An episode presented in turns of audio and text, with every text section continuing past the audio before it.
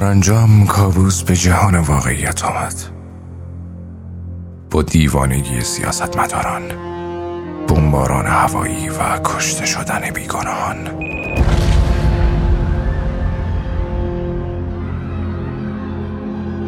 کابوسی که حتی در گورستان هم دست از سر مارشال تیتو بر نداشته بود.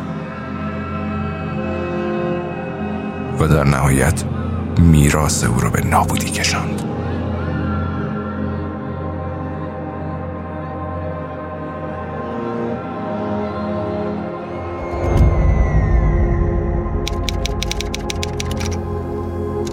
اتحاد بالکان.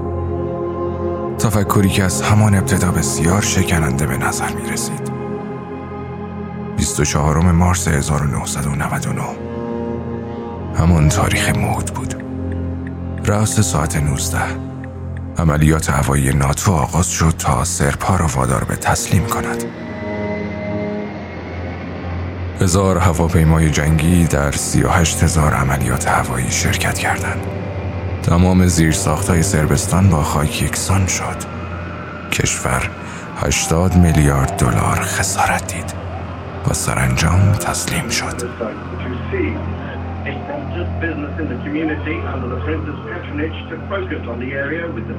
یوگسلاوی متلاشی و جمهوری های کوچک بالکان از هم گسیختند اما در میانه این جنون جنگ و خونریزی چه چیزی می تواند یک نوجوان سرب را نجات دهد. فوتبال این معجزه مدرن انسان ها فوتبالیستا و دانش آموزان سرب از حضور در ارتش معاف بودند. او معاف شد و زنده ماند تا در جای دیگری برای کشورش بجنگد. در مستطیل سبزی که همه به یک نام صدایش می‌زدند.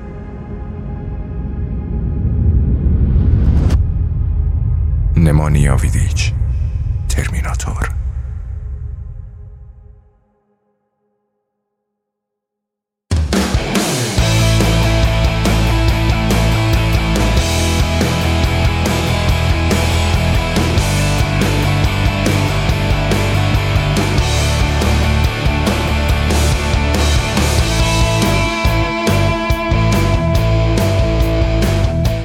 شنونده پادکست فوتیمو هستین.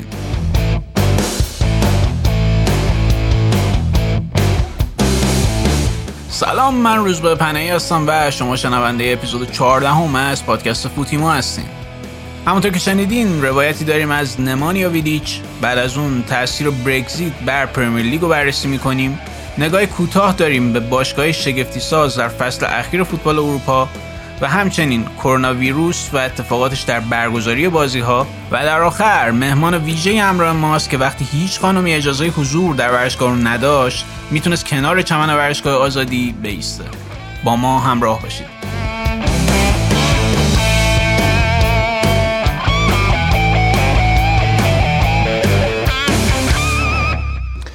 روز سهشنبه سالگرد بیستمین سال مداخله ناتو در جنگ سربستان علیه کوزوو تگ مراسمی برگزار شد.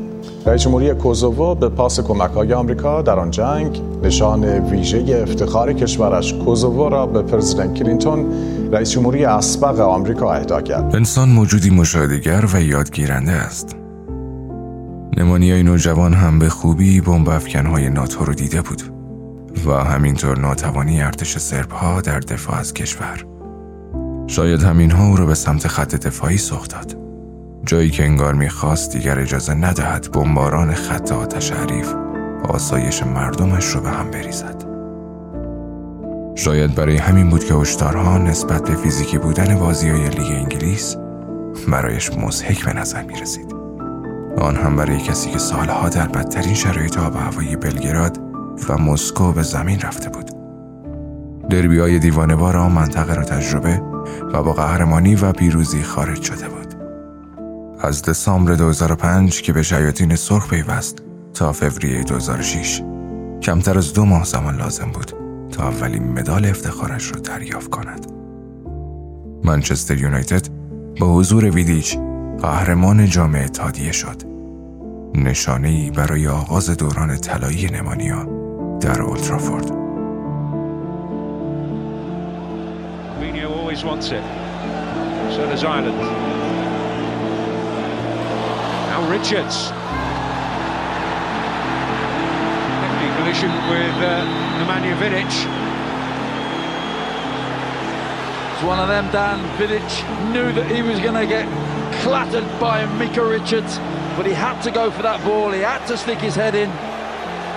That's true defending there by the big Serbian. Not too happy, I don't think, with uh, with Howard Webb. It was a blatant foul, I think, by Mika Richards. But both men totally committed in going for that football. Well, that was a Derby Day challenge if ever there was one. Howard Webb perhaps taking... شاید تجربه تماشای عملات هوایی در سالهای نوجوانی سبب شده بود تا یکی از بهترین مدافعین سرزن جهان باشد و از نبردهای هوایی هیچ حراسی به خودش راه ندهد.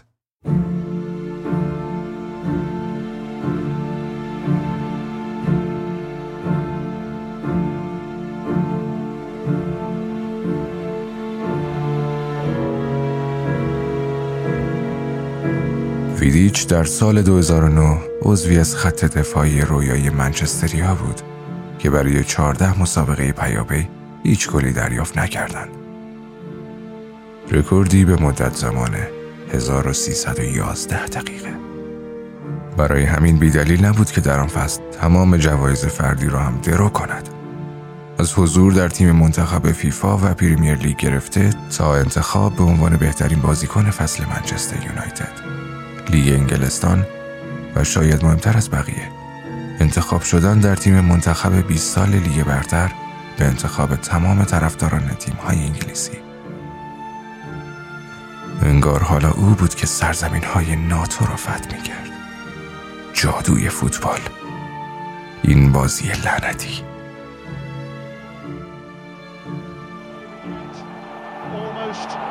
Up on the 90 minutes here with Rooney to Raphael. Carrick, shooting range for Carrick, took a deflection off the post, it's finished, and United have the breakthrough! Relentless pressure, incessant pressure, United have got their goal, and surely now have got their victory. I said stick Vidic a centre forward, didn't I? Just happened to be in there. Once it comes back off the post, it's Carrick who tries a shot, gets a deflection, hits the post, comes back to Vidic. How do you like him? There's a deflection. I think it came off of... Uh... خودش همین رو خوب می‌داند که فوتبال نوشداری نجات سربستان است.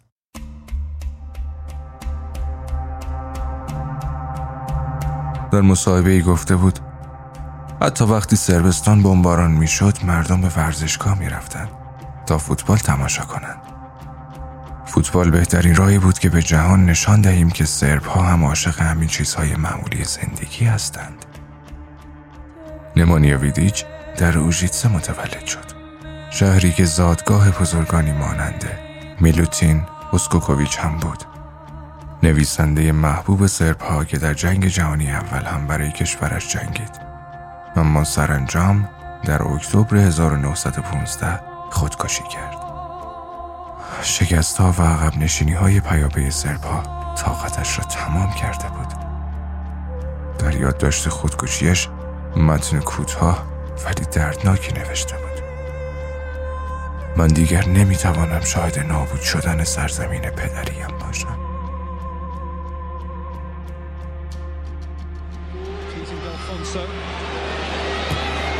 In by Nani, finish 2-2. That's Manchester United.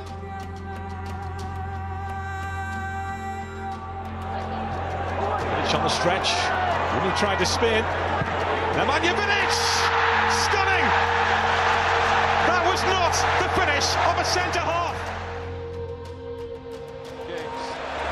Good angle for the cross, particularly with Vidic going in. to set up another one.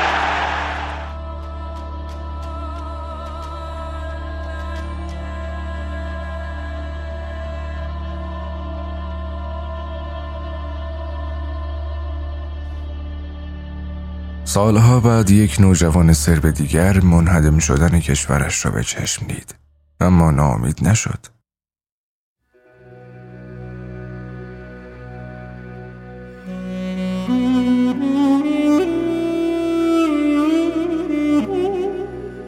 در زمین دیگری مدافع شد تا برای آرزوهایش بجنگد. تا نشان دهد که جز جنگ راه های دیگری هم برای سربلند شدن و کسب افتخار وجود دارد. کسی که برای چهار سال در یکی از همان کشورهای عضو ناتو کاپیتان و رهبر بزرگترین باشگاهشان شد. جامهای متعددی رو بالای سر برد و در آخرین مسابقهش برای منچستر یونایتد هفتاد و شش هزار نفر سه بار ایستاده تشویقش کردند. یک بار قبل از مسابقه و در مراسم تقدیر یک بار پس از اینکه توپ رو برای اولین دفعه در مسابقه زیر پایش گرفت و آخرین بار وقتی که با چشمانی اشکبار تعویز شد تا با اولترافورد خدافزی کند. خدافزی با ترمیناتوری که برخلاف سینما این بار سالها در زمان به جلو رفت. صبر کرد. و به آرامی مبارزه کرد تا شاید بتواند با جادوی فوتبال جلوی جنگ های بیشتری را بگیرد بدرود نمانیا ویدیچ آخرین کاپیتان قهرمان در منچستر یونایتد Final game at Old Trafford. How hard was it to say goodbye? It was hard after the season we have, and uh, obviously the first time I, think we didn't celebrate the trophy, which was hard. And then my last game at Old Trafford as well, uh, emotion it was really tough. But um, life go on, and um, obviously the having new challenges in front of me. But uh, one thing is certain: I will always um, watch United and have to say my heart always will be in United because I had so many great time, so many great moments here, and uh, um, it will be stay to rest of my life.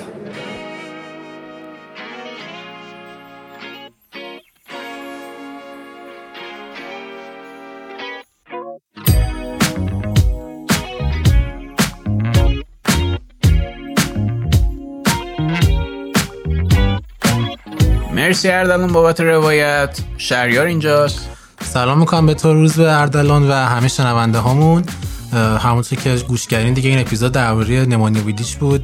آخرین کسی که به عنوان کاپیتان برای منچستر یونایتد جام قهرمانی پرمیر لیگ برد بالای سرش. روز فکر می‌کردین بعد از هفت سال میگذره آخرین تصویری باشه که توی کاپیتان یونایتد با جام پرمیر لیگ بالا سرش می‌بینی؟ راستش من خب آره بعد فکر می‌کردم که دوران بعد فرگی خیلی سخت باشه ولی انقدر سخت و طولانی؟ نه به خاطر اینکه فکر می‌کردم شاید چون توانایی مالی باشگاه زیاده بشه زودتر جمعش کرد ولی خب تصمیمای اشتباه و اتفاقات باعث شد که این وقفه ایجاد بشه. درسته. و حالا ویدیچ موقعی به منچستر اومد که من یادم خیلی ما داشتیم سعی می‌کردیم یه زوج دفاعی برای فردیناند پیدا کنیم چون فردیناند بهترین مدافع انگلیس بود تو اون سالها و گرونترین مدافع جهان بود. 30 میلیون پوند براش هزینه کردیم.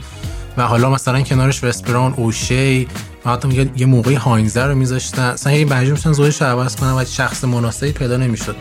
تا اینکه نمونه ویدیچ اومد و توی نیم فصل تونست جای خودش رو پیدا کنه و زوج فریناند بشه و نزدیک به 6 7 سال واقعا شاید بهترین زوج خط دفاعی در سطح جهان بودن می‌خوام بدونم که به نظر خودت تو این زوجه ما می‌تونیم بگیم که نقش کسی نسبت به یکی برتری داره به خاطر ویدیچ بود گرفت به خاطر فردیناند بود. یا نه مثلا جفتشون با هم اصلا چجوری میشه؟ به این نگاه کرد چون واقعا نمیشه. اسم ویدیچ رو آورد و این زوجه رو ذکر نکرد. ببین این قضیه زوج خط دفاعی به نظرم از شخص مهمتر. حالا به جز یه سری استثنا که یه نفر خط دفاعی جمع می‌کنه حالا شاید حالا وندایک یه جورایی الان اخیرا این مثال نقضه باشه که یه نفر داره خط دفاعی جمع اونم زورش به لاورا نرسید و سه تا آره اون این قضیه است. ولی به نظرم میاد که خب کلیدیه. خیلی این قضیه زوج خیلی کلیدیه. یعنی یه جایی هم هست نگاه می‌کنیم این زوجه یه نفرشون از اون یکی بهتره. ولی اون پارتنرشیپشون و اون مشارکتشون با هم دیگه است که باعث میشه که یه اتفاق خیلی خوبی بیفته. نمونه هم زیاده از نمونه مثلا کاروالیو و جانتری توی همون سالها که خیلی زوج خوب بودن خیلی هم افتخار کسب کردن. و حالا توی این سالا توی تاتنا مثلا فرتونگن و الواید توی ایتالیا داشتیم این داستان و یه دوره نستا مالدینی با هم پارتنرشیپ داشتن. رئال در این چند سال با راموس و واران و حالا راموس باز قبلش با زوجش با در واقع پپه اونم باز به نظرم خیلی خوب بود. بارسا با پیکه و پویول خیلی زوج خوبی داشت. و این این ماجرا به نظرم این زوجه کلا خیلی مهمه. ولی خب عموما یکیشون از اون یکی بهتر بوده یا یا حداقل اینجوری بوده که رهبریه رو به عهده داشته. توی کیس یونایتد و ویدیچ و فردیناند خب این قضیه سمت فردیناند یعنی فردیناند رهبری می‌کرد. ولی یه جورایی اون کار سخته و یه کارگریه رو بیشتر ویدیش میشه گفت مکمل بودن یه جورایی دیگه. زوجه آره طبیعتا با مکمل باشه یعنی اصلا زمانی خوب عمل می‌کنن که مکمل همن دیگه. فردیناند تو بایسازی خیلی بهتر بود. رو هوا قدرتمند بود. ویدیچ دوندگی بهتری داشت جاگیری بهتری می‌کرد و اینا در کنار هم بود که جواب می‌داد. فکر کنم تو کیس های دیگه هم همین داستان بوده. یعنی وقتی نگاه می‌کنی خط دفاع چلسی جانتری رهبری می‌کرد ولی کاروالیو داشت اونجا کمک می‌کرد و در کاور می‌کرد هر جایی که کم میوردن درسته. حالا ما به رسم بقیه روایت همون می‌خوایم بریم با بچه منچستر فارسی صحبت بکنیم. یک فن کلابای معروف منچستر. و بچه من بهتون سلام می‌کنم. ممنون میشم خودتون و مجموعتون رو برای شنوندای ما معرفی کنید. سلام من کاوه هستم. یکی از اعضای تیم منچستر یونایتد فارسی. خوشحالم از اینکه به نیابت از تیمم در این پادکست حضور دارم. قبل از هر چیزی یه توضیح مختصری در مورد نحوه پیدایش این تیم بدم. ما از سال 2013 در فیسبوک کارمون رو شروع کردیم. و بعد از اون در توییتر به فعالیتمون ادامه دادیم. از اونجایی که می‌خواستیم طیف بزرگتری از هوادارا رو پوشش بدیم و مرجع اطلاع رسانی مناسبی در خصوص منچستر یونایتد نبود تصمیم به ایجاد کانال هواداری در تلگرام گرفتیم. تیم ما متشکل از نویسنده سابق و کنونی وبسایت طرفداری و بچه هامون خدا همه حرفه ای هستن با وجود مشغله های فراوانی که داشتیم و داریم اما به خاطر عشق و علاقه که بین ما به منچستر یونایتد هست بدون چشم داشته مالی همچنان داریم فعالیت می‌کنیم. خب نمانیا ویدیچ آخرین کاپیتانی بود که با منچستر یونایتد لیگ برتر انگلستان رو بالای سرش بود به عنوان هوادار با شنیدن اسمش و حالا دستاوردهایی که داشته چه حسی بهت دست میده؟ خب مسلما وقتی ویدیچ توی زمین بود خیال همه راحت بود. ما بعد از ویدیچ هم کلی مدافع داشتیم که اومدن رفتن اما اونطور که باید شاید ظاهر نشدن. حتی با وجود اومدن مگوایر یک مدافع خیلی خوب با اون قیمت. ما هنوزم اعتقاد داریم که ویدیچ یه چیز دیگه بود. شما الان از ده نفر به بپرسید بهترین مدافع تاریخی لیگ برتر کیه؟ قطعا از ده تا حداقل 6 7 میگم ویدیش. اگرم نگم ویدیش قطعا جز اون دو بازیکن سه بازیکن برترشون هست که بخواد در تیم منتخب تاریخ لیگ برتر قرار بگیره. اینا هم میشه از لحاظ آماری ثابت کرد. هم لحاظ عمل کردی هم لحاظ کارنامه ای که داشت از هر لحاظی شما بخواین حساب کنید ویدیچ واقعا یک مهره بود که شاید دیگه مثلش نیاد حالا حالا. ویدیچ 8 سال برای یونایتد بازی کرد چهار سال هم کاپیتان بود. قهرمانیاش هم که با منچستر بر کسی پوشیده نیست. با تمام این تفاصیل فکر می‌کنی ویدیچ legend بود برای یونایتد یا اونو یه iconic player می‌دونی؟ خب 300 بازی 5 عنوان قهرمانی در لیگ برتر یه لیگ قهرمانان و 9 تا قهرمانی مختلف دیگه. داشتن چنین آماری برای هر بازیکن کافیه که یه اسطوره برای تیمش محسوب بشه. اما چیزی که باعث متمایز بودن ویدیچ نسبت بقیه شد اون شور و اشتیاقش بود. ویدیچ برخلاف اکثر های امروزی ارق و تعصب خاصی برای پیرن تیمش قائل بود. یه مثال خیلی ساده براتون بزنم. اولترافورد بازی مقابل سوانزی دقیقه 60 چیکو دقیقا پشت خط 6 قدم می‌خواد به سمت دروازهش دخیا شوت بزنه. ویدیچ روی زمین اما به نظر این موضوع باعث میشه که دست از تلاش برای متوقف کردن چیکو برداره؟ نه. ویدیچ سعی می‌کنه سرش رو مقابل توپ قرار بده. این چیزیه که ما می‌خوایم بهش بپردازیم. ویدیچ چیزی بیشتر از یه اسطوره است. اون توی کاریزما خلاصه میشه. اون قطعا iconic player محسوب میشه. فرگی میگه ویدیچ آدم سرسخت و تسلیم ناپذیر بود. یه صرب مغرور. سال 2009 بود. ویدیچ میره دفتر سر الکس فرگوسن بهش میگه رئیس احتمال داره فرا خونده بشم فرگوسن در جوابش میگه که منظور چیه فرخونده بشم؟ ویدیچ میگه به جنگ با کوزوو. می‌خواست بره بجنگه. ما داریم در مورد چنین شخصی دیدیم صحبت می‌کنیم. کسی که می‌گفت این وظیفه منه و اگر فراخونده شده من باید برم و باید بجنگم. ویدیش کسی بود از چی نمیترسید و این نترسیدنش رو به زمین بازی هم تونست منتقل کنه. براش مهم نبود بازیکن روبرویش کیه یا با چه سرعتی داره به سمتش میاد. ویدیچ با تمام قدرتش می‌رفت به استقبالش. نمونهشون بازی با تاتنهام اون تکلی که روی پای کاواکر زد که واکر یه دو رو هوا چرخید قشنگ. همین چیزا بود باعث شد که هوادارا اون شعار رو برش درست کنن که می‌گفت اون شما رو به قتل میرسونه. مرسی. مرسی بچه بریم برای بخش بعدی و گفتگوی ویژمون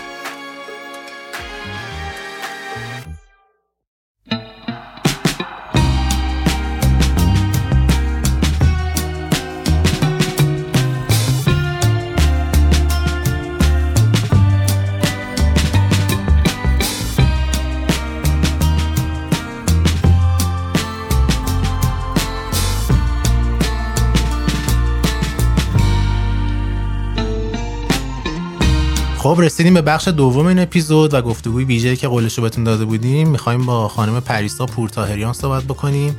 عکاس ورزشی که احتمالا اگه تو یل سرش کنید خیلی جنجال اتفاق و داستانه جالبی داشت ماجرش عکاسیش تو قائم شهر. و حالا این گفتگو ما باشون دو بخشه که بخش بعدی رو تو اپیزود بعدی گوش می‌کنیم. منتها خب من فقط قبلش یه مقدمه بگم که یه مقدارم طول کشید چون ما خیلی دوست داشتیم چندین اپیزود قبلتر باشون گفتگو کنیم. به دلایل مختلفی حالا یه سری شخصی بود. و هواپیما و کرونا و هر مسائل اینجوری که پیش اومد در سطح خاور میانه و کشور عقب افتاد. ولی خب الان خدا رو شکر دیگه دیدیم شهاب که داره میاد. قبلش بگیریم و منتشر کنیم که دیگه بعدش هیچ کدوم نیستیم. خانم پورتاریان بهتون سلام می‌کنم. ممنون که این اپیزود با ما همراهی. سلام. مرسی از دعوت شما. دمتون گرم بابت پادکست ممنون. حالا من یه سوالی که همیشه می‌پرسم با مهمونامو و برای خودم خیلی جذاب بدونم اینه که چطور شما شد که با پدیده مثل فوتبال آشنا شدین و اصلا چی شما علاقه من کرد که بخواین پیگیرش هم باشین و برین جلو تو این قضیه؟ خب اولین مواجهه من با فوتبال چون حالا خانوادم هم فوتبالی نیستن و هیچ تو خونم فوتبال نمی‌بینه اون گل حمید استیلی بود. که من یادم ما یه سفری رفتیم. ما یه سفر رفتیم. خب من خیلی بچه بودم. ما یه سفری بودیم و من خواب بودم اون موقع و دیدم خیابونا چقدر شلوغه و اون لحظه ها شاید واسه من اینجوری بود که یه سری از آدم ها هستن درگیر فوتبالن و انقدر واسهشون شادی آوره همچین چیزی. این گذشت و اینکه من فکر می‌کنم راهنمایی بودم. اول راهنمایی اون طرفا. که کم کم شروع کردم به فوتبال دیدن. اصلا یادم نیست که واقعا چی شد که فوتبال می‌دیدم ولی کم کم خب اون روزای اوج منچستر بود و از هر لیگی تقریبا بازی رو دنبال می‌کردم.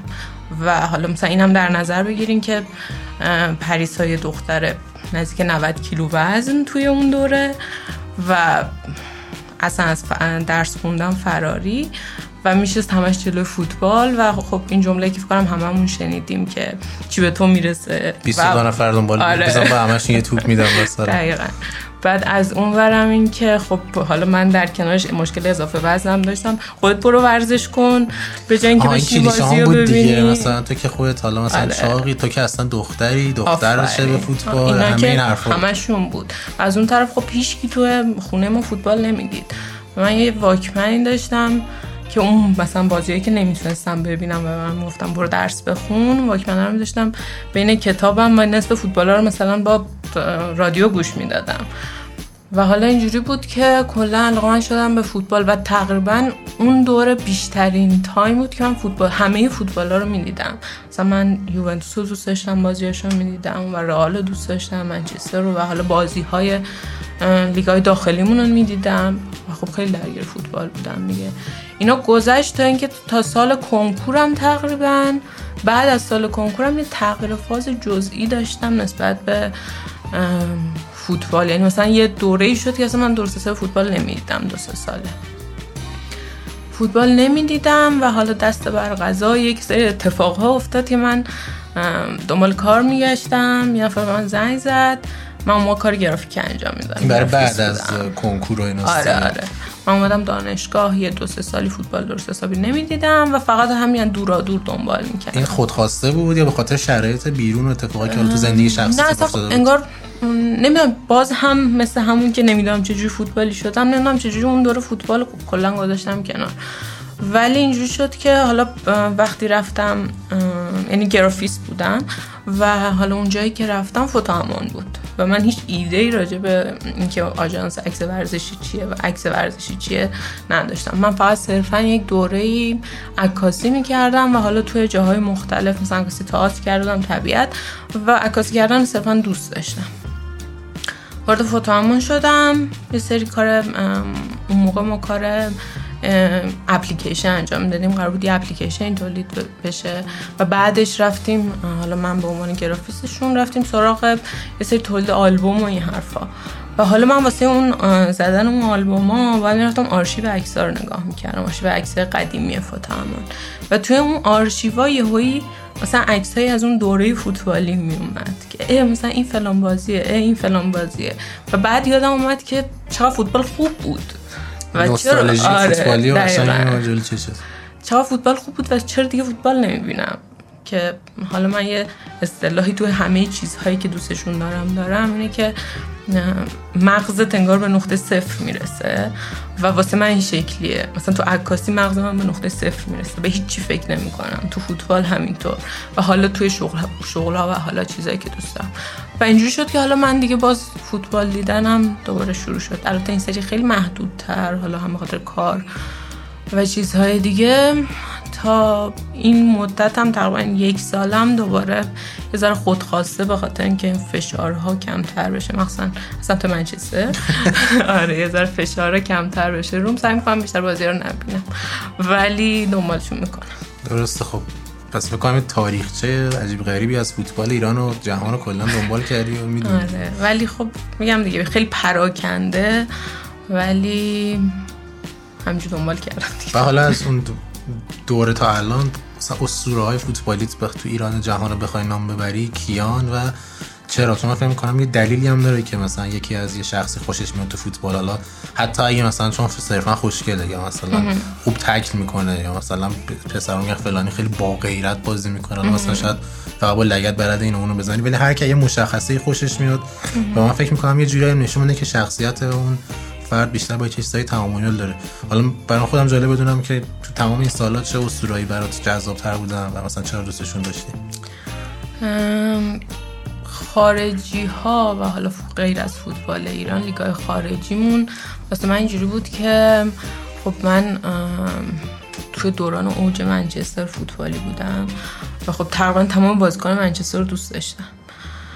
از اونور توی حالا منچستر بازیکنان خب خیلی بزرگی بودن ولی من چون خیلی تکنیکی به فوتبال و تقریبا همه حوزه هایی که بهشون دلی علاقه مندم خیلی تکنیک نمیرم سراغشون نمی‌تونم بگم مثلا به فلان دلیل بازی کردنش. من صرفا مثلا از مدل بازی یه نفر خوشم میاد از مدل یه عکس خوشم میاد میرم اون عکس رو می‌گیرم. و این اصلا تکنیکی نیستن یه چیزی نیست که بتونم اسم بذارم. شاید اسم داشته باشه ولی نمی‌تونم روشون شاید اسم بذارم.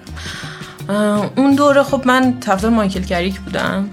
یک ذره گذشت کلا. من خب بازی کانتونا رو می‌دیدم و میدم عجب عجوبه بوده واسه این آدم. اون یقه ها آره استایلش قشنگ خیلی فوتبال خوبی بود. بعد اونور رونالدینیو که قشنگ شاعر فوتبال و خنده ها آره.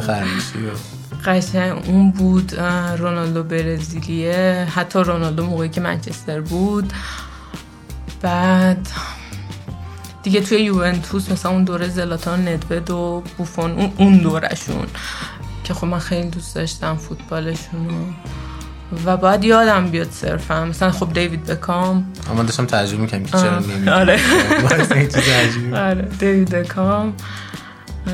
و دیگه بازیکن منچستر همشون توی اون دوره دیگه فندرسار و مثلا توریو فردیناند و همه بازیکن هایی که اون دوره رونی و همه بازیکن هایی که اون دوره اون همه خاطرات خوب باشون داریم آره یه جوری فکر کنم مثلا آدم دوست داره اونا رو بغل کنه. شاید خودش آره، نمی‌دونم چرا؟ فریزشون کنه حتی. آره،. نگه داره بگه من اتفاقا چند روز پیش داشتم یه رونمایی از لباسشون اون قدیمیه رو میدم که رونی میاد اولش با هوادارا تو آره آره آره آره. آره. اون داشتم میدم و اینجوری بودم که کاش بم... کاش میموند کاش همونجا وای میستادیم زمان آره.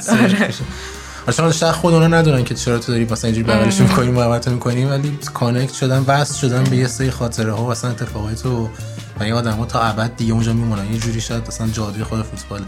فقط یه چهره هستش که من تعجب کردم نگفتی. یا داخلی هم کلا که نگفتی فکر کنم از عواقبش میترسی نه اون که هست ولی خب داخلی مزاره ربط به عکاسی داره. چون خب من از کریم باقری خیلی از استایل بازیش اینا خوشم میاد. ولی خب این دلیل دقیقا به عکاسی داره که حالا خوب برعکاسی استیل می‌گیره مثلا. آخه می‌دونی من موقعی خیلی فنم. کریم باقری شدم که اولین بار یعنی خیلی همزمان شد. حالا نمی‌دونم داستانشو الان تعریف کنم. بگی نه آره. خب من همیشه فوتبال رو از تلویزیون دیدم. و تصور کنین یه آدمی که تازه داره مثلا عکاسی یاد می‌گیره کلا با اون لنزای تله نشسته و داره فقط سعی می‌کنه که بازیکن‌ها رو بتونه تو دوربین نگاه کنه و فوکوس بگیره در این حد. و یه بازی آکادمیکیا بود با تیم رسانه عادل فردوسی پور و اینا اینور و از اون ور بازی آکادمیکیا بود. آقای کریم باقری هم این داشت بازی می‌کرد. حالا پا به توپ شد و من داشتم همینجور تو دوربین نگاه می‌کردم.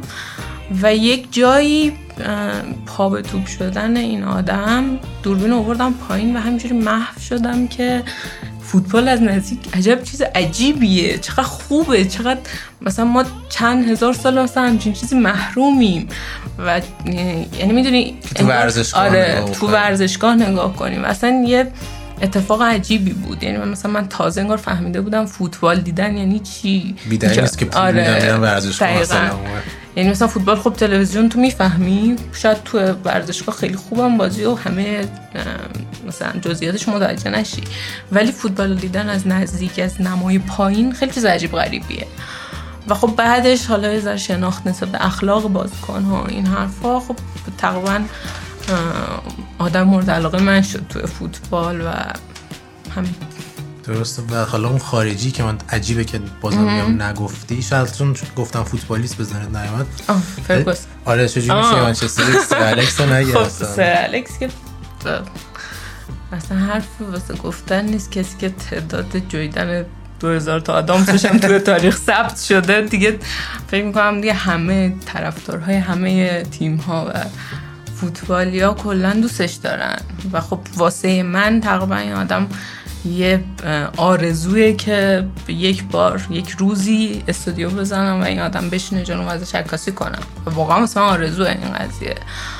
و اونو که اصلا دیگه نمیشه یعنی به نظرم by default باید اگه این کار کنی فکرم خدافظی می‌کنه از عکاسی و آره میگه چه دیگه. حرفه جدیدی من به تهش رسیدم دیگه میآویزم به دیوار دیگه تنها چیزی که اصلا تو رختکن خود اتاق آره. خودم اگه باشه که دیگه همونجا آره. دوستان من برم یه universe دیگه یه نه کار دیگه همونجا. دیگه خدافظی می‌کنم زندگی درسته خب یه چیزی هم که حالا این ذره شاید سوال شخصی خود منه چون حداقل یه ذره نسل ما باشه حالا نسل بعدتر یه مقدار البته کم رنگتر بیشتر با جام جهانی و فوتبال ملی بود که عاشق مثلا فوتبال شدن. خود من مثلا با انگلیس و مایکل اوون جام جهانی 98 بود.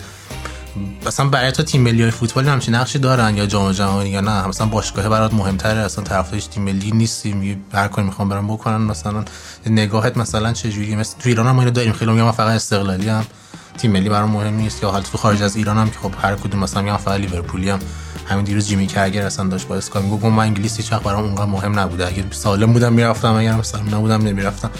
حالا به عنوان هوادار اصلا نگاه خود چجوریه و اصلا طرفداری فوتبالت ربطی به تیمای ملی هم داره یا اصلا نه؟ ببین تو ایران که خب طرفدار تیم ملی هستن. حالا نه صرفا واسه اینکه بگه آدم همچین حرفی و ولی خب این واسه من هست. تو تیم های خارجی تیم های ملی خارجی هم خب من طرفدار انگلیسم و خب یکی از بدترین خاطراتم اون هست به انگلیس با پنالتی های رونالدو بود. سالش هم یادم نمیاد. 2006 آره 2006 و خب قشنگ اون سال همون سال که فرانسه کله زیدان و اینا بود همون سال بود داره انگلیس پنالتی کلا زیاد آره. شده.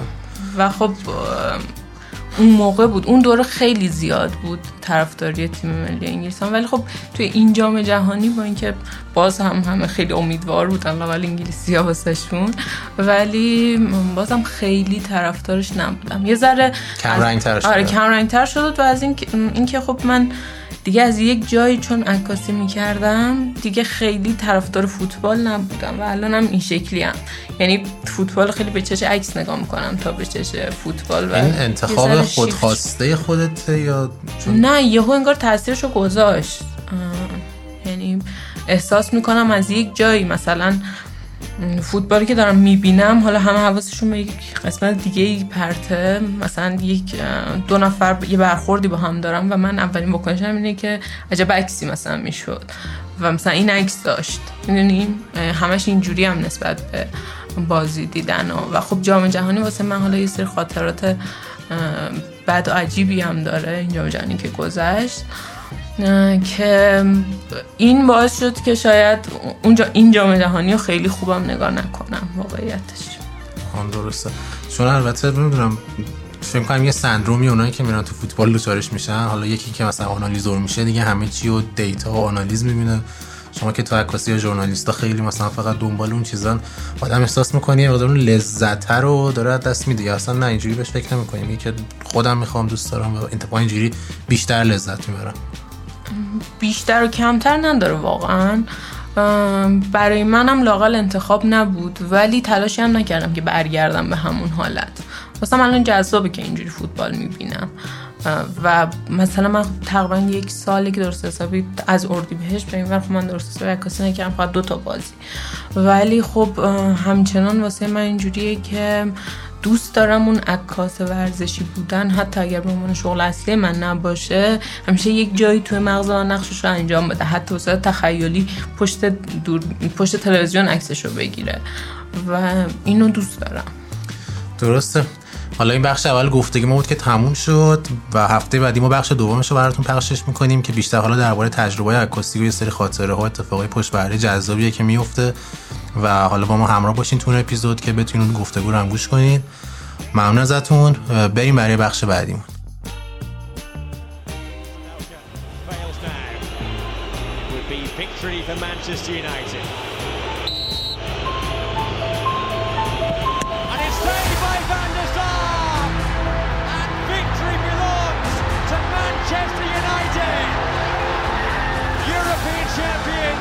for the third time.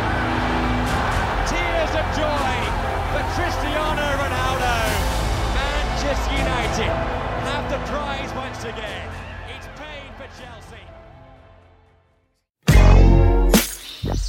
Wow.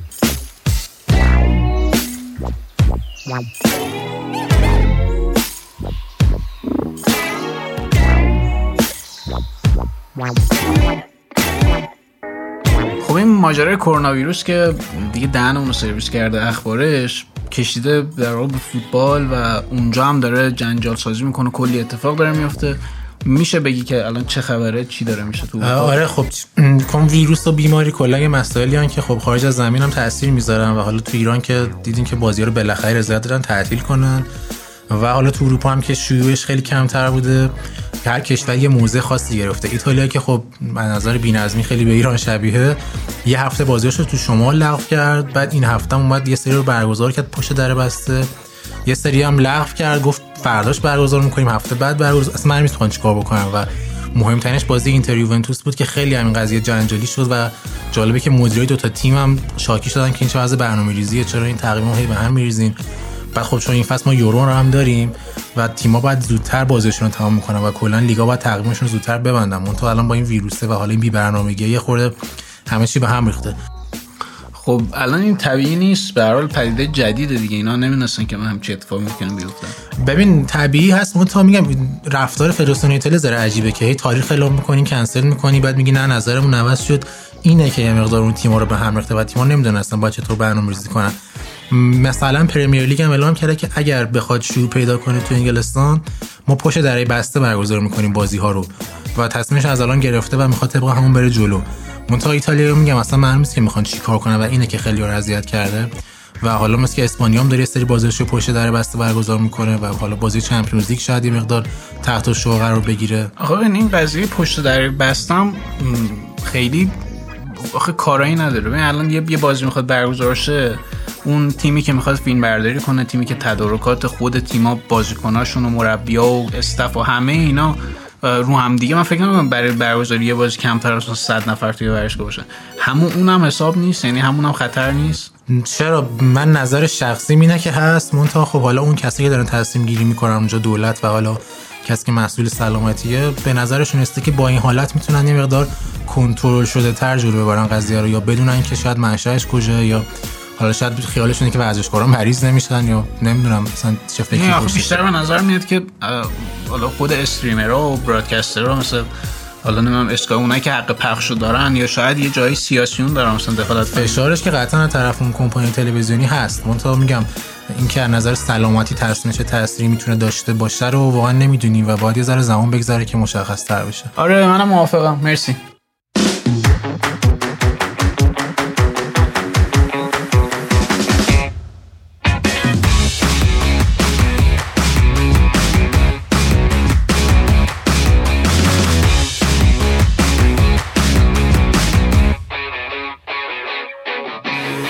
خب روز حالا جدا از این ماجرای کرونا و لغو شدن بازی ها یه اتفاق جالبی که تو این فصل فوتبال افتاده ما حالا جدا از موفقیتی که تیمای بزرگ دارن یه چند تا شگفتی ساز تو هر فصل فوتبالی داریم. امسال تعداد اینا مقدار بیشتر بوده یعنی نگاه که می‌کنین تو سطح اروپا مثلا تو اسپانیا خطافه رو داری تو انگلیس وولز که خیلی داره خوب کار می‌کنه تو ایتالیا ما مثلا آتالانتا و لاتزیو داریم که هر کدوم حالا آتالانتا تو اروپا و لاتزیو تو سریا دارن عجیب غریب نتیجه می‌گیرن و جلو میرن. می‌خوام بدونم به نظر یه روندیه که ادامه داره یه چیزی مربوط به این فصله یا اصلا کلا چی شده که اینا خوب شده؟ ببین راستش بعضیشون با در اون نتیجه برنامه ریزی درسته. یعنی تو نگاه می‌کنیم و حالا وولوز رو اول می‌خوام بگم. وولوز با خورخه مندس بست اومد یه تیمی جمع جور کرد. ولی می‌بینه خیلی هم پرتغالی توشه دیوگو ژوتا و نمی‌دونم ژائو موتینیو و روبن نوس و روی پاتریسیو. و این یه تیمی جمع جور کرد از client های این و حتی نونو اسپریتو و بهش هم زمان دادن. تیم هم, هم با انگیزه هم جوونه و داره یه روندی رو طی می‌کنه. مربی خوبه پروژه مشخصه و کاملا مشخصه که می‌خوان این بازیکن‌ها رو تا یه اندازه ببرن و بعد با یه عدد بزرگی هم بفروشنشون. خیلی هم باثباتن. این فکر کنم نکته خیلی کلیدی و مهمشون اینه که حالا تو case وولفز خیلی باثباتن همه تیم‌ها رو هم دارن اذیت می‌کنن. تو پرمیر لیگ همه تیم بزرگا رو قشنگ از دم تیغ گذروندن و توی لیگ اروپا هم شانس خوبی دارن. فقط شاید تنها مسئلهشون باشه که ترکیبشون خیلی ترکیب بزرگی نیست. خیلی اون نداره. شاید تو ادامه فصل به مشکل بخورن. ولی با خیمنز و یوتا و آداما تراوره وضعیتشون خیلی خوبه. فکر می‌کنم نتیجه برنامه ریزیه توی کیس ایتالیایی ها هم لاتسیو هم آتالانتا من فکر کنم اونا هم یه مدلی برای خودشون پیاده کردن. لاتسیو خیلی وقت بود دنبال این بود که یه تیم یه دستی داشته باشه که بتونه برای حالا یه در واقع جورایی توی شهر روم حداقل در واقع سر صدایی رو بندازه از روم بهتر باشه. شاید این هدف اولشون بود ولی با سیمون اینزاگی یه اتفاق خیلی بهتری داره براشون میفته. تیمشون هم نظر تاکتیکی خیلی پیچیده و خوب بازی می‌کنه. همین که یه سری بازیکن‌ها توش دوباره زنده شدن و جون گرفتن مثل یه چیز جالبی که دربارشون هست اینه که اگه یاد باشه حالا اوایل دهه 2000 اینا تیم خیلی ستاره داشتن که همشون خریده بودن و حالا ورشکست شدن. ولی این تیم و اون تیم قهرمان لیگ هم شد. ولی این تیم جدیدشون یه جورایی ساخته خودشونه با یه هزینه خیلی کمتر و هر کدوم این بازیکن‌ها الان چند صد میلیون یورو میارزن. و اگه سیمون اینزاگی این تیم قهرمان استریا کنه به نظر ما دستاورد خیلی بزرگی در تاریخ لاتزیو. همینطوره. ببین ببین اولا که سیمون اینزاگی خودش خیلی مربی خوبیه و من اگه مدیر میلان بودم یا حتی یووه قطعا یکی از گزینه‌هایی که می‌خواستم بیارم رو کار سیمون اینزاگی بود چون فوق العاده کار کرد. از نظر تاکتیکی و از نظر نظم تیمی مدیریت کردنش نظرم همه چی خوب بوده. توی بازی که ازشون نگاه می‌کنی هم خیلی تاکتیک عوض می‌کنه. تیمش خیلی آماده است. و خیلی هم آتش داره. و بابت همین اگه که همچین اتفاق بیفته هرچند من بعید می‌دونم باز این اتفاق امسال بیفته یووه و اینتر احتمالش هست تو ادامه فصل کارو جمع کنن و بیان اون رتبه بگیرن. ولی با این حال به نظرم بازم اگه سهمیه هم بگیرن تو این فصلی که به نظرم ایتالیا هم خیلی رقابتی شده اتفاق خیلی بزرگی دارش درسته و حالا باز من آتالانتا رو خیلی برام جذابه. اینو چون داشتن مرحله گروهی چند توزی هم حذف می‌شدن. سه تا بازیشون رو پشت سر هم بردن و الان هم که والنسیا رو 4 تا زدن و تو ایتالیا هم که 7 تا 6 تا به همه حریفان می‌زنن. تو فهم کنی اینا الان چه خبرشونه اصلا؟ آره اصلا تیم عجیب غریب هم خیلی قشنگ بازی می‌کنه. تیم فوق العاده قشنگ اصلا هیچ ربطی به ایتالیا نداره با اون تصوری که ما فوتبال آره دفاعیشون داریم همه همینو میگن. میگن داش مثلا چیکار داریم کنید ایتالیا است اصلا سبکوسیا و کاتالوچیو اصلا. آره اصلا تو اون داستان اصلا ولی اونا هم تیم اونا هم الان فصل پیشم خوب نتیجه گرفتن. یه ذره شانس داشتن که سهمیه رو گرفتن. میلان می‌تونست پارسال سهمیه رو بگیره. اگه سری اتفاق نمیافتاد یه ذره شانس باشون همراه بود. ولی چیزی که من فکر نمی کردم و اتفاق افتاد و شاید توی دور گروهی هم خیلی نمود داشت این بود که به خاطر عمق ترکیبشون فکر کردم که نتیجه نمی‌گیرن.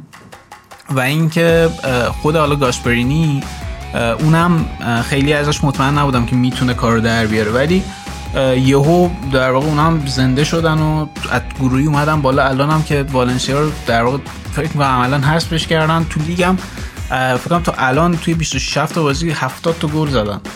و نشون میده که دیدن بازیاشون از دیدن بازی خیلی تیما بهتره و خیلی حال میده. چون قشنگ بازی می‌کنن انتظارم نداری که انقدر سر باشن از حریفشون به نظرم اونا هم خیلی ستودنی کار کردن. و توی این فصل باز خطافه توی اسپانیا هم تیم خیلی جالبی بوده. اونا هم حرکت خوبی داشتن. چند هفته رده سوم داشتن. الان فکرم سویا اومده بالا سرشون. ولی همین که اونا هم از اتلتیکو مثلا بالاترن اون هم نظرم دستاورد بزرگه. توی یورولیگ هم اومدن بالا. فکرم اینتر یه ذره باید بترسه و حواسش جمع کنه چون تیمشون تیم بدی نیست تیم خوبی اونا.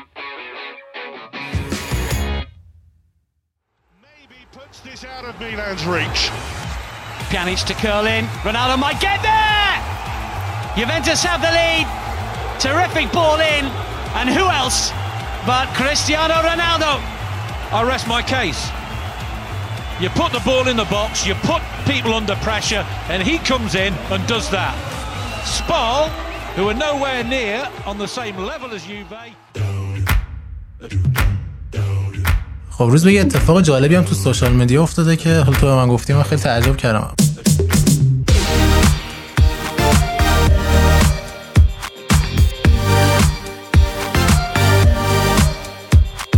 البته قطعا کار خودش که نیست چون کریستیانو رونالدو که نمیشینه پشت account اینستاگرامش ولی خبر اومده بود که Transfermarkt رو block کرده تو اینستا چون value ش رو تو سایتشون آوردن پایین یه چند میلیونی. چه آره. رفتاریه مثلا ادمینش چرا این حرکت کرده ببین خب این حرکت خودش یه سری پیامدا داره پیامدهای مثبت داره براش. خب به الان ما داریم راجعش حرف می‌زنیم. این نفر هم این خبرها رو میشنوم یه این چرا اینجوری کرده؟ تاثیرگذار به هر نظر marketing برای ارزش داره. ولی یه ذرم شاید مدل خودش هم بهش میاد. مثلا Transfermarkt رو ban کردم. هرچند به نظرم Transfermarkt خیلی هم حالا اون قدری که روش مانور داده میشه و ازش آمار می‌ذارن و اینا اونقدر هم چیز خفنی نیست. یعنی value هایی که می‌ذاره با اون چیزی که توی واقعیت اتفاق میفته خیلی فرق داره. و یه جورای ارزش گذاریش هم صرفا مثلا یه جای فوتبالی یه سری فاکتورها مثل سن و نمی‌دونم قرارداد اینا رو در نظر می‌گیره که برای اینکه یه بازیکن یه ارزشی داشته باشه فقط اینا مهم نیست. خیلی فاکتورهای دیگه تاثیرگذاره. این که مثلا اصلا چه موقع از فصل نقل و انتقالات تو میری سراغ یه بازیکن خود این تاثیر داره. چند تا تیم اومدن سراغش تاثیر داره. و اصلا اون باشگاهی که میره سراغ یه بازیکن می‌خواد بخردش خودش چقدر پول داره تاثیر داره. خاص خود بازیکن برای ترنسفر تاثیر همه اینا تاثیر داره و این ارزش گذاری به نظرم اصلا کلا خیلی هم واقعی نیست. البته به نظرم منصفه. من نگاه می‌کردم 60 میلیون یورو بود اگه اشتباه نکنم. خب رونالدو 35 سالشه یه قرارداد سنگینی با یوونتوس داره قطعا هر که می‌خواد بره دستمزد زیادی می‌خواد. یعنی من فکر می‌کنم منصفانه بود برای بازیکن 35 سال این رقم. چون پکیج مالی رونالدو احتمالاً خیلی سنگین میشه ولی نمی‌دونم حالا چقدر ناراحت شده. ببین من راست خیلی مطمئن نیستم که این 60 میلیون منصفانه. است یعنی اون موقعی که با 100 تا رفت یووه همه گفتیم که با مثلا چه خبر؟ 100 تا برای بازیکن مثلا 33 4 ساله. ولی و مثلا 30 میلیون دستمزد فلان. ولی الان که نگاه می‌کنیم می‌بینی که میارزیده. من فکر کنم که الان هم همون 60 میلیون نه فکر کنم همون 100 میلیون همچنان میارزه. چون به جز فوتبال ابعاد دیگه ای به تیم اضافه می‌کنه. شخصیت اضافه می‌کنه awareness ایجاد می‌کنه ابعاد مالی marketing خیلی خوب داره و هم فقط همون نیست به پرچمی که بعد از 47 سال پایین کشیده شد. از نیمه شب گذشته دیگر بریتانیا عضو اتحادیه اروپا نیست. روز 23 جوان 2016 یعنی کمی بیش از سه سال و نیم پیش در یک همه پرسی اندکی بیش از 50 درصد از رای دهندگان بریتانیایی به خروج از این اتحادیه رای دادند. همه پرسی که دیوید کامرون نخست وزیر پیشین بریتانیا با خوشبینی برگزار کرد و نتیجه غیرمنتظره آن عامل سقوط دولتش و کنارگیری خودش از سیاست شد.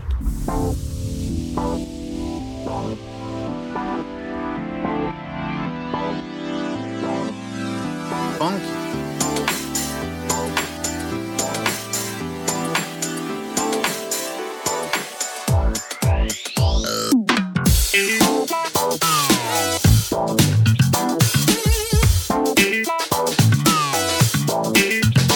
شهری الان داستان برگزیت توی بریتانیا کشیده شده به فوتبال و الان یه سری قانون جدید برای باشگاه خارجی ها می‌خوام بذارن.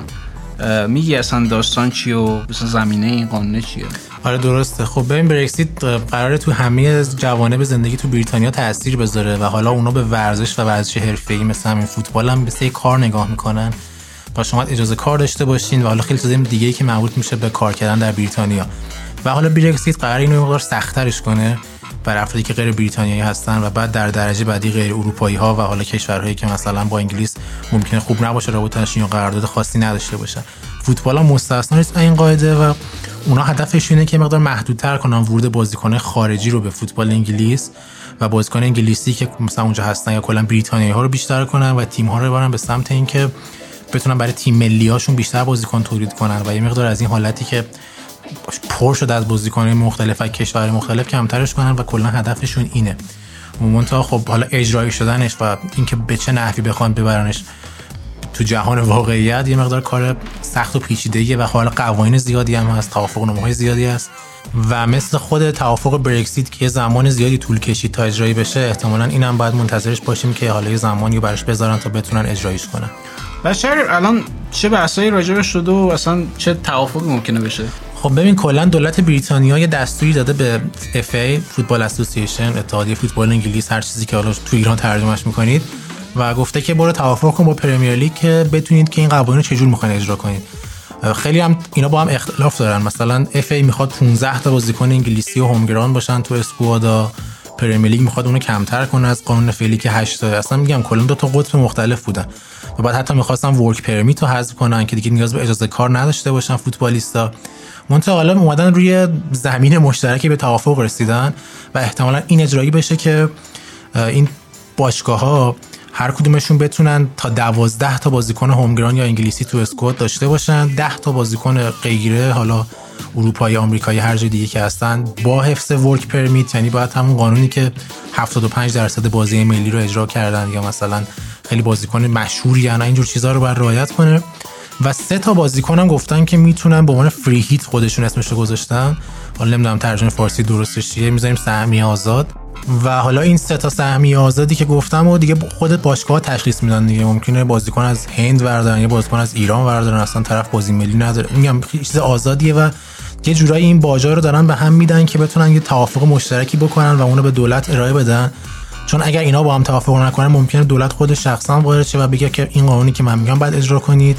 و حالا طبق برگزیت دیگه اونم نمی‌تونن اعتراض کنن و این فرصتی که بهشون داده شده برای اینه که بتونن یه چیز مشترک خودشون عرضه کنن که همه موافق باشن. خب شهریار الان این ماجرای FA و Premier League دو تا چیز جدا از همه دیگه. این دو تا نهاد جدا است 100 درصد کاملا. خب بعد FA می‌تونه مثلا به Championship یا مثلا به لیگ اسکاتلند و اینا هم دستورای متفاوتی بده یا اینا همش یه یه قانونه برای همه است؟ نه ببین خاصا اسکاتلند خودش FA جداگونه خودش رو داره ولی خب اونام زیر نظر دولت بریتانیا و اونا دستورشون از دولت بریتانیا می‌گیرن و به اونا میگه شما برین مدلی که خودتون می‌خواین توافق کنین منتها تو انگلیس Championship و لیگ و اینا که گفتی اونا ما چیزی به اسم EFL English Football League که اونا زیر نظر FA و FA دیگه می‌تونه مستقیما به اونا دستور بده و توافقش اجرایی کنه. منتها فکر می‌کنم با اونا بخواد همون توافقی اجرایی کنه که با بقیه تیم انگلیسی تو Premier League اجرا می‌کنه که همه قانون یه دستی داشته باشن و بعدا حالا تو squad building و این squad planning شون به مشکل نخورن. خب بعد الان به جز Premier League یعنی اون نهادی که Premier League خود باشگاهان اون اون یا اون یه چیز جدایی اون میره از باشگاه نظر می‌گیره؟ چجوری این رابطه؟ نه دیگه Premier League مثلا مثل اتحادیه است باشگاهی که توش حاضرن تو اون فصل عضوش میشن. و بعد تصمیمایی می‌گیرن که تصمیماشون رو همه اجرا می‌کنن مشترکن. و حالا تو اپیزود قبلی هم صحبتش بود دیگه رئیس داره که کارهای اجراییش رو پیگیری می‌کنه و سعی می‌کنه منافع اعضای اون اتحادیه رو حفظ کنه. و به این مدلی که خودشون میرن جداگونه با مثلا FA یا government با جای مختلف بحث می‌کنن سعی می‌کنن منافع لیگشون رو تامین کنن. خب بعد الان چرا خود Premier League خیلی موافق محدود شدن این داستان باشگاه خارجی اینا نیست؟ مثلا دوستا بین المللی تر شده چی ماجرا یه مقدارش که branding قطعا دوست دارن نشون بدن که ما خیلی بین المللی هستیم از همه جا میان و این چیزا و خب قطعا درآمدزاییشون اینجوری بالاتر میره. و حالا ما, ما یه سری بیزینس مدل هم داریم که اصلا بر پایه و اساس همین خرید زیاد بازیکنه. چلسی نمونه بارزشه که نزدیک 40 50 تا بازیکن قرضی همینجوری حرف هست اینا رو جای مختلف میفرسته. مثلا بعد از 3 4 سال هم میفروشدشون یه سودی می‌کنه. منتها خب اگه این قانون جدید اجرا بشه دیگه اینا خیلی از این نظر دستشون بسته میشه و این باشگاه نمی‌خوان که این منبع درآمد اینجوریشون رو از دست بدن. و در نهایت پیش بینیت از آینده این قانون چیه؟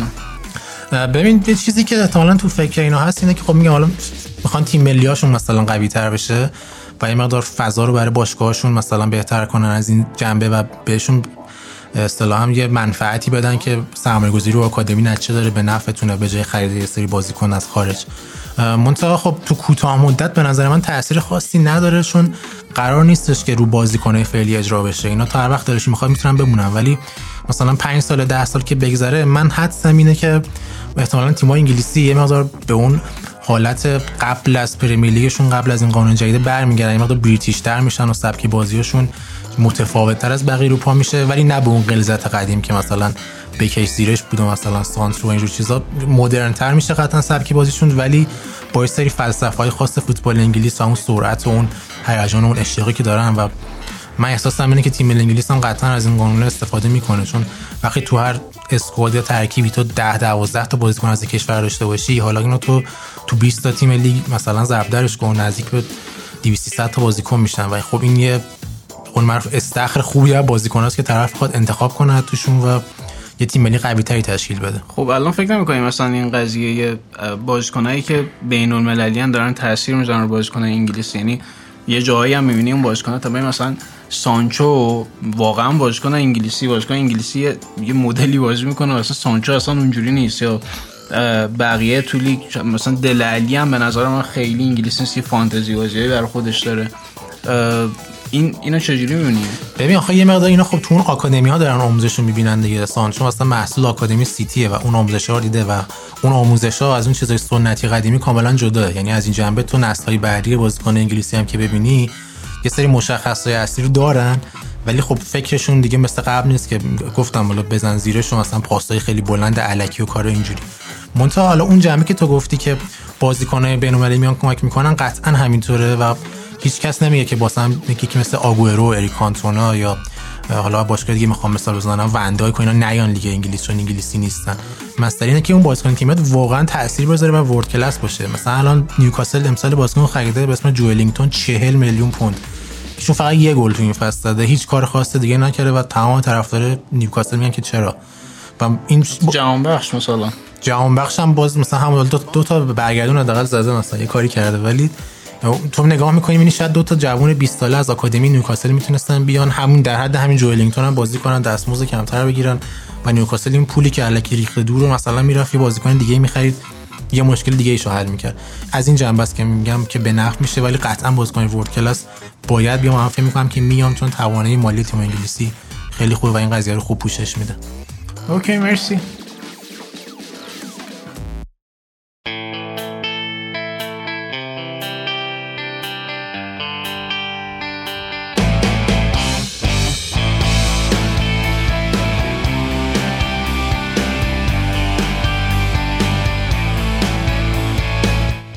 رسیدیم به بخش پایانی اپیزود. مرسی که ما رو شنیدین تا اینجا. این هفته اتفاق بعدی هم افتاد. نمی‌خوام کرونا رو بگم. سیامند رحمان از بینمون رفت. بسیار اتفاق تلخی بود. و به جز بحث امکانات و اینا که همه می‌دونیم نیست امیدوارم که نگاه هامون به این آدم ها رو یه عوض کنیم و و خیلی وقتا با نگاهمون بهشون آسیب می‌زنیم. بازم مرسی که با ما همراه بودین. شهریار. خب حالا برخلاف روزبه من می‌خوام اتفاقا اشاره کنم به کرونا و حالا سریال چرنوبیل اونایی که ایدن می‌دونن چه جوریه. خودتون به فکر خودتون باشین چون قطعا هیچکی به فکر ما نیست. و یه مورد دیگه هم بگم حالا من روزه و ردلان خیلی دوست داریم شما از اپلیکیشن های پادگیر کار ما رو دنبال کنید به خاطر اینکه خب اونجا خیلی آمار بهتری به ما میده که چند نفر شنونده ما چطور گوش کردن؟ می‌تونید کامنت بذارید و به ما درک بهتری میده که شما می‌خوایم و ما می‌تونیم بیاد برنامه بهتری براتون درست بکنیم. ممنون که ما همراه بودین. اردلان بازم میکروفون برای خودت. ممنونم از شما دوستان. اینجا تهران استدیوی فوتیمو در عواسط اسفند ماه 98 صدای ما را از شهر قرنطینه شده میشنوید. تا اپیزود بعدی خیلی زیاد مواظب خودتون باشین. فعلا.